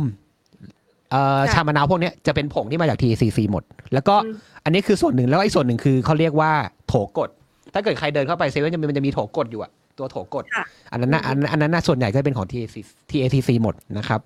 แต่ทีเนี้ยปัญหา TACC เนี่ยพักพักหลังๆมาเนี่ย ปรากฏว่าน้ำตาลมันขึ้น ต้นทุนหลายๆอย่างมันขึ้นนะครับค่ะและสิ่งที่เขาและสิ่งที่เขาเผชิญเนี่ย คือเขาส่งผ่านเขาส่งผ่านต้นทุนเหล่านี้ออกไปให้กับเซเว่นไม่ได้ หมายถึงว่า TACC ปรับราคาปรับราคาขายขึ้นไม่ได้ คือคุณแพนนึกภาพตามผมนะ ต้นทุนมันมาสูงขึ้นอ่าแต่ในขณะที่ราคาขายมันถูก fix ไว้ถูกไหมอือฮึเพราะว่าเซเว่นบอกว่าเหมือนเหมือนกับว่าเขาก็คงไปเจรจากับเซเว่นในระดับหนึงแต่เซเว่นเหมือนกับ ไม่ให้ขึ้นอะไม่ยอมประมาณนั้นน่ะอือฮึอ่าไม่ยอมอะไรเงี้ยก็ไม่ให้ขึ้น ก็เลยกลายเป็นว่า TACC ต้องต้องแบบรับต้นทุนที่มันสูงขึ้นมาไว้กับตัวเองค่ะใช่ไหมครับอ่าฮะเพราะฉะนั้นอ่าสิ่งที่เผชิญคืออะไรอัตรากำไรมันก็จะลงไงถูกไหมอัตรากำไรขั้นต้นมันก็มันก็จะปรับลงนี่คือนี่คือเหตุผลว่าทำไม TACC ถึงปรับลงในช่วงนี้นะครับ แต่ทีนี้เนี่ยผมคิดว่าหลังจากเนี้ยทิศทางน่าจะดีขึ้น ต้นทุนต่างๆนานาผมว่ามันน่าจะผ่านจุดที่มันแย่ที่สุดไปแล้วล่ะค่ะนะครับถามว่าวันนี้ TACC ยัง ยังอยู่รอดปลอดภัยในเซเว่นใช่ไหมคือใช่ครับ ยังยังขายยังขายยังขายน้ำให้ยังขายผงให้เซเว่นยังทำธุรกิจให้เซเว่นอยู่ เพียงค่ะแต่มันมีเรื่องของการปรับราคาจำกัดที่ เออที่เขาทำไม่ได้แค่นั้นเองนะครับค่ะแต่ถามว่าระยะยาวเนี่ยเขาก็ยังพอจะโตได้นะ อย่างน้อยเนี่ยเซเว่นวันนี้เนี่ยมีแผนที่จะขยายไปต่างประเทศ เช่นแบบค่ะอ่ากัมพูชาแล้วก็แล้วก็ลาว ซึ่ง TATC อะเขาก็เขาก็ไปด้วยก็ติดสอยห้อยตามไปด้วยนะครับอือฮึมันก็ยังพอเห็น เห็นโกสตอรี่เล็ก ๆ อยู่ยังมีได้ค่ะนะครับ แล้ววันนี้เนี่ยเขาก็พยายามที่จะเรียกว่าหาหารายได้ทางใหม่ๆ เช่นแบบ ไปเปิดในร้านอื่น ๆ อะไรเงี้ยที่ไม่ได้ที่ไม่ได้พึ่งพาเซเว่นอย่างเดียวประมาณนั้น ก็ยังพอโตได้เพียงแต่อย่างที่บอกคือช่วงสั้นก็โดนเรื่องอัตรากำไรที่กดดันนะครับ เพียงแต่ราคาหุ้นวันนี้เนี่ยก็ผมว่าก็ถูกในระดับหนึ่งแหละนะครับ PE ไม่ไม่สูงมากแล้วก็ yield ก็ประมาณสัก น่าจะคาดหวังได้ประมาณ 5-6%จริง ๆคำแนะนำของบรอพายเนี่ยสำหรับตัวเนี้ย เราก็ยังแนะนำซื้อนะครับ เดี๋ยวเดี๋ยวผมขอดู อ่า ราคาเป้าหมายให้ว่าว่าเราให้ไว้เท่าไหร่สำหรับตัว TACC ซึ่งจริง ๆ ก็ อ่า ราคาเป้าหมายเราเจ็ดบาทยี่สิบก็หูอัพไซด์เยอะเหมือนกันนะครับ วันนี้ห้าบาทสิบห้าก็ถือได้นะครับ ใครใครไม่มีอยู่ แต่ถ้าเกิดใครไม่มีอยู่จริงๆเนี่ยอาจจะยังรอรอให้รอให้มันเห็นการรีบาวของอัตรากำไรก่อนแล้วเดี๋ยวแล้วเดี๋ยวค่อยแล้วค่อยกลับเข้าไปอ่านะครับฮะแต่ถ้าเกิดใครมีอยู่ไม่เป็นไรก็ก็ถือไปถือได้อ่าฮะ นะครับค่ะประมาณนี้ ขอไปดูกลุ่มขนส่งบ้างครับลีโอผ่านจุดต่ำสุดไปแล้วหรือยังณราคานี้สะสมได้ไหมอ๋อเอมันมีการอคือคือต้องเล่าแบบนี้ก่อนคือรีโออะคือทางพายเราไม่ได้ไม่ได้ coverage ด้วยอะสิก็เลยค่ะผมอาจจะตอบในเชิงพื้นฐานได้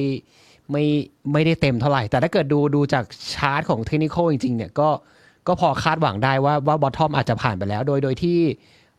ห้ามให้ราคาต่ำกว่าประมาณสักห้าบาทแปดสิบหรือประมาณสักหกบาทด้วยกันนะครับ อันนี้ผมผมขอต่อในเชิงของของกราฟกันละกันเพราะว่าเราเราไม่ได้ coverage ตัวตัวนี้นะครับ ค่ะ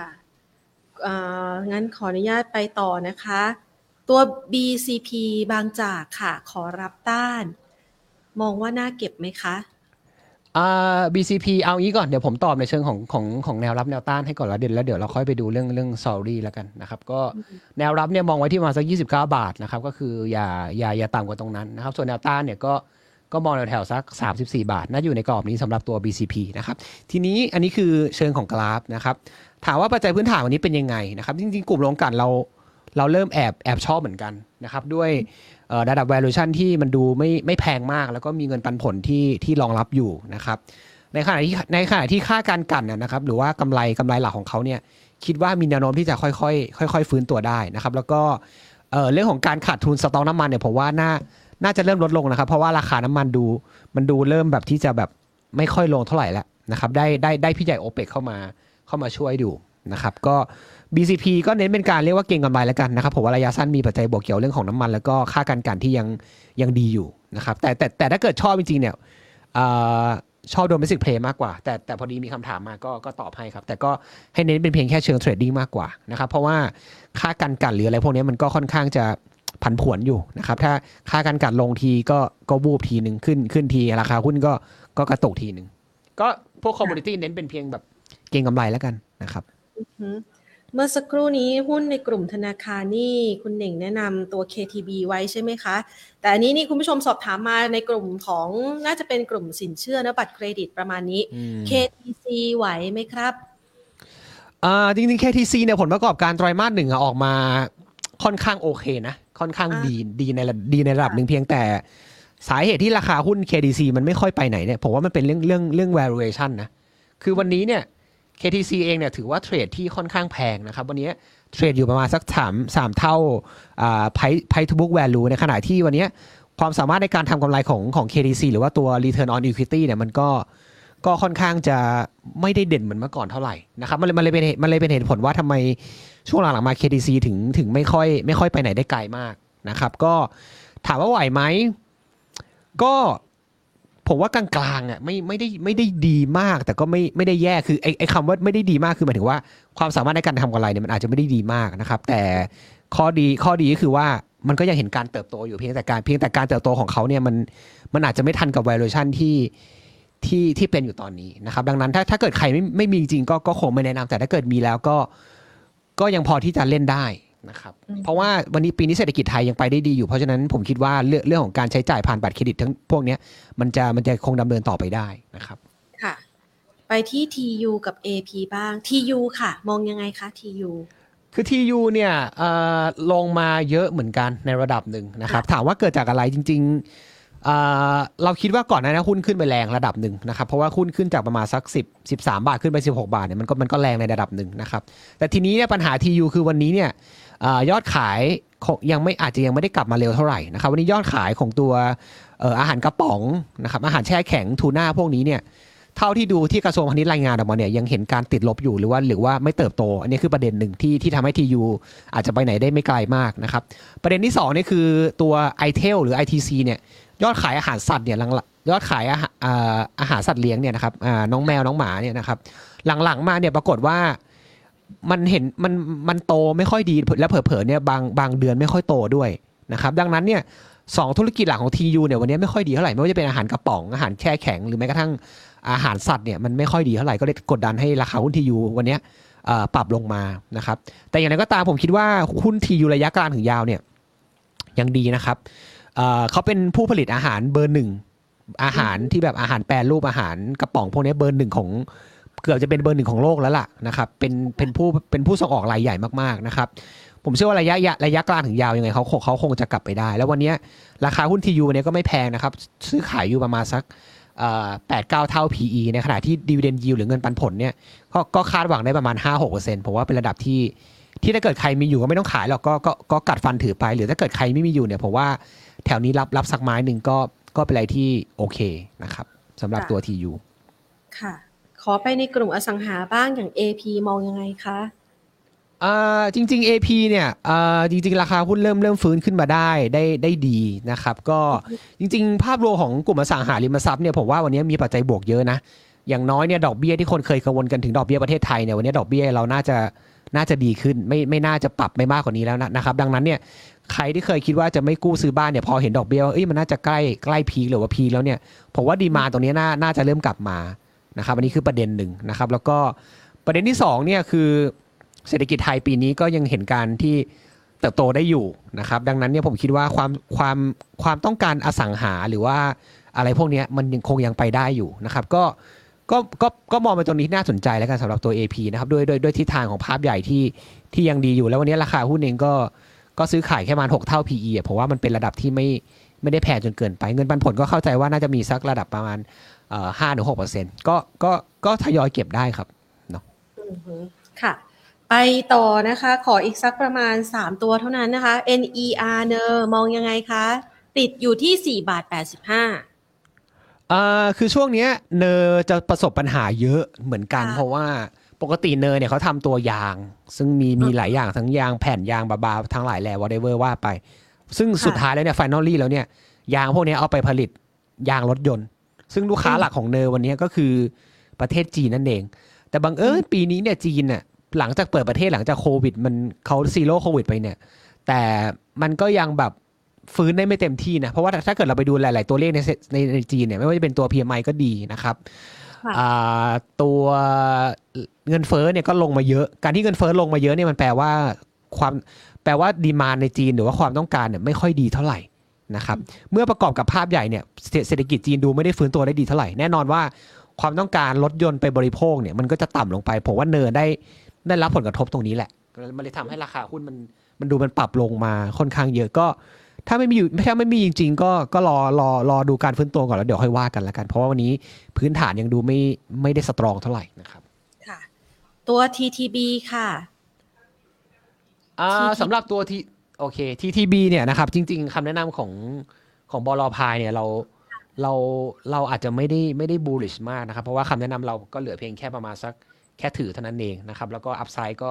ราคาแฟร์เราให้ไว้ที่ประมาณสัก1 1บาทเอ่อห้าสิบนะครับ วันนี้เกินแฟร์เราไปไกลมากแล้วนะครับ แฟร์เราให้บาท 50เองวันนี้บาทบาท 65 ก็ก็ค่อนข้างจะรับรับปัจจัยบวกไปแล้วนะครับ แต่ทีนี้เนี่ยผลประกอบการที่ ที่รายงานมาเนี่ยก็ถือว่าดีนะในในช่วงเอ่อตัวไตรมาสหนึ่งนะครับ ซึ่งหลักๆแล้วเนี่ยก็คือเรื่องของการสำรองนี้ที่ที่ต่ำลง แต่ถ้าเกิดตัดสำรองนี้ออกไปเนี่ยก็ก็อาจจะไม่ได้ไม่ได้เด่นเท่าไหร่นะครับก็รู้สึกว่าก็คือผลประกอบการไตรมาสหนึ่งออกมาดีจริง แต่ราคาหุ้นถือว่าไพอินไปไปไปไกลมากแล้วก็ก็เลยเฉยๆมากกว่านะครับหลายๆคนสนใจหุ้นกลุ่มธนาคารนะคะ แต่ว่าเป็นตัวที่ คุณหนึ่งไม่ได้แนะนำนะคะ K-Bank มองยังไงคะ K-Bank จริงๆ K-Bank ก็เป็นตัวหนึ่งที่จริง ๆ บอบลพายเราก็เราก็ชอบนะนะครับอ่าฮะก็จริงๆคำแนะนำเราเนี่ยเราก็เป็นบายอยู่นะสำหรับตัว K-Bank แล้วก็ราคาเป้าหมายเราก็อยู่ที่มาสัก 100 160 บาทนะครับเอ่อภาพรวมของ K-Bank จริงๆเนี่ยปีนี้เนี่ยจริงๆเราเรายังทำกำไรเติบโตอยู่นะครับสำหรับตัว K-Bank เนี่ยปี 2023เนี่ยเราเราทำ net profit growth เนี่ยประมาณ 10 15% ปัจจัยหนุนหลักๆเนี่ยก็ปัจจัยหนุนหลักๆเลยก็คือเรื่องของการสำรองหนี้ที่ที่น่าจะดีขึ้นนะครับเพราะว่าตามภาวะเศรษฐกิจอย่างที่อย่างที่บอกคุณแผนไป แล้วก็เรื่องของ net interest margin หรือว่านิมก็จะเป็นตัวตัวช่วยให้ความสามารถในการทำกำไรของกลุ่มแบงก์เนี่ยมันดีขึ้นนะครับโดยรวมผมก็ก็ชอบนะสำหรับกลุ่มแบงก์ BBL KBank อะผมว่าผมว่าได้หมดเพียงแต่ ถ้าต้องให้เปรียบเทียบระหว่าง BBL กับ KBank อะผมผมอาจจะเอ็นไปทาง BBL มากกว่าเพราะว่า KBank วันนี้หลักๆเนี่ยลูกลูกค้าของเขามันอยู่ในใน SME ซึ่งวันนี้ SME มันถือว่ายังยังฟื้นตัวไม่ได้ดีมาก แต่ถ้าเกิดไป BBL เนี่ยเขาลูกค้าเขาเป็นสินเชื่อขนาดใหญ่ธุรกิจขนาดใหญ่ ซึ่งวันนี้เนี่ยการฟื้นตัวมันมันไปได้ดีกว่า SME SME วันนี้ยังยังดูมีปัญหาอยู่ แต่แต่โอเค มันก็ราคาหุ้นมันก็ไม่ได้แพงมากนะครับวันนี้ KBank ก็ก็เทรดอยู่แค่เพียงประมาณสักอ่า0.6ถามว่าเก็บได้ไหมก็เก็บได้ แต่ถ้าเกิดเอาคุณเอา KBank มาคอมเพลกับ BBL อะก็ชอบ BBL มากกว่า นะครับตอบประมาณนี้แล้วกันคือยังดีแหละ แต่ แต่ถ้าตึแต่ถ้าเกิดมันดีที่สุดเนี่ยก็ขอเลือก BBL แล้วกันอ่านะคะโอ้โห วันนี้คุยกันสนุกสนานเลยนะคะ เห็นภาพเศรษฐกิจชัดมากยิ่งขึ้นนะคะ แล้วก็ได้ไอเดียในเรื่องของการลงทุนด้วยนะคะ เชื่อว่าหลาย ๆ คนฟังวันนี้แล้วนะคะ จากคุณเน่งเนี่ยนะคะ น่าจะได้ความเชื่อมั่นในเรื่องของการทยอยเข้าอืมสะสมหุ้นไทยกันอยู่ใช่นะคะค่ะ วันนี้ขอบคุณมากนะคะ คุณเน่งครับค่ะผมสวัสดีค่ะได้ครับ สวัสดีครับ อ่านะคะ คุณเหน่งนะคะ คุณวัฒนนะคะ จากบริษัทหลักทรัพย์ไทยนะคะคุยกันสนุกสนานเลย แล้วก็ขอขอบคุณนะคะ แฟนๆของคุณเหน่งด้วยนะคะ ที่มาติดตามกันนะคะ ฝากช่องทางของเราไว้เป็นอีกหนึ่งช่องทางนะคะ หลาย ๆ ท่านตามมาจากบริษัทหลักทรัพย์ไทยใช่ไหมคะติดตามคุณเหน่งแล้วก็พี่วีกันในช่วงเช้าใช่ไหมคะฝากด้วยนะคะ ฝากเอาไว้สำหรับ Money and Banking Channel นะคะ ฝากไว้ช่วยกดไลค์กด Subscribe นะคะ เพื่อที่จะให้เราเป็นอีกหนึ่งช่องทางในการนำเสนอข้อมูลดีๆ ประกอบการตัดสินใจด้านการลงทุนของท่านกันละค่ะ ก็มาติดตามกันนะคะ เรามีรายการ Market Today ค่ะเป็นประจำนะคะ